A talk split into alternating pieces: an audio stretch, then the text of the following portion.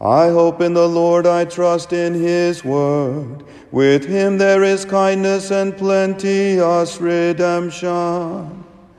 Glory and praise to you, Lord Jesus Christ. The Lord be with you. A reading from the Holy Gospel according to Luke.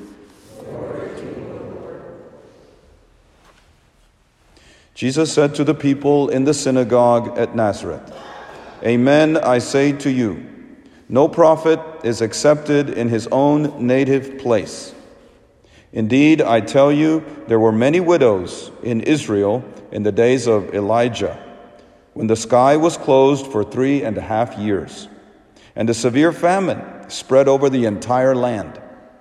It was to none of these that Elijah was sent but only to a widow in Zarephath in the land of Sidon. Again, there were many lepers in Israel during the time of Elisha the prophet. Yet not one of them was cleansed, but only Naaman the Syrian. When the people in the synagogue heard this, they were filled with fury. They rose up, drove him out of the town, and led him to the brow of the hill on which their town had been built, to hurl him down headlong. But he passed through the midst of them and went away. The Gospel of the Lord.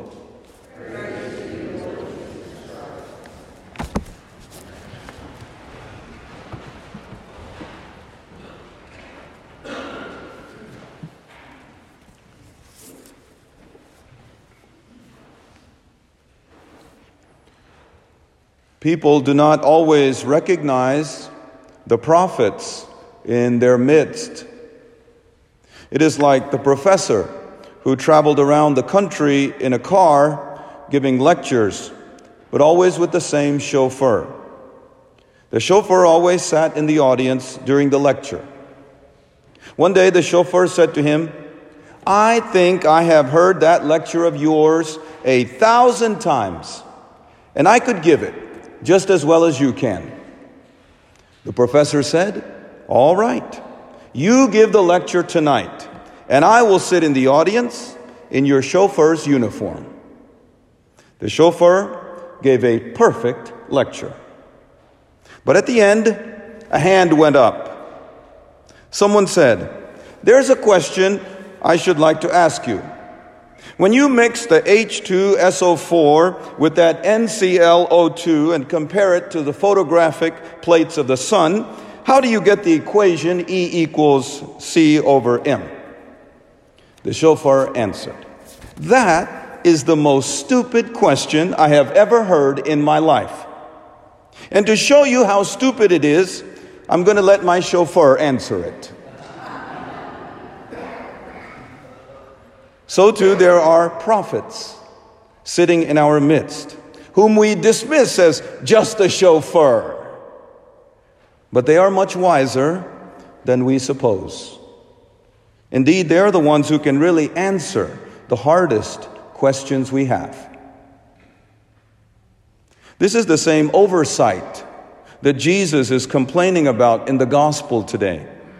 He refers to two of the greatest prophets of the Old Testament, Elijah and Elisha, and argues that they were essentially like that chauffeur in the audience. That is, the people ignored them.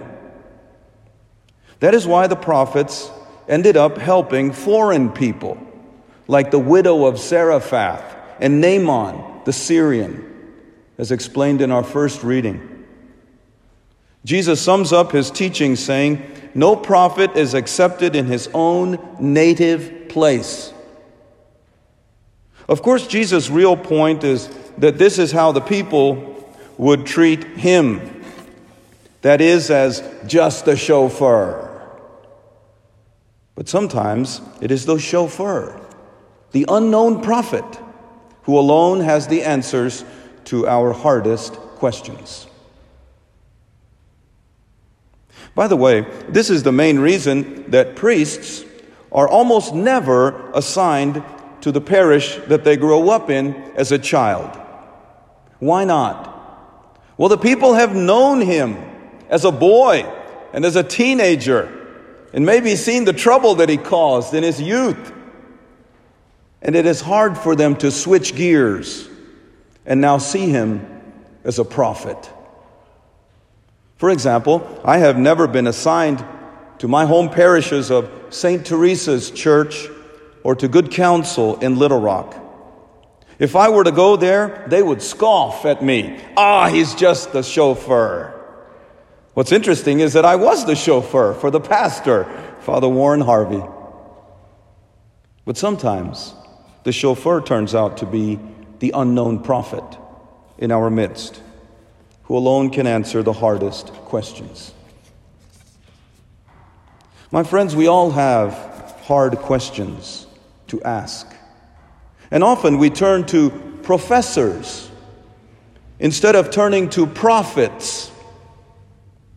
It is not always the people with PhDs who know best, but rather the people illuminated by the Holy Spirit.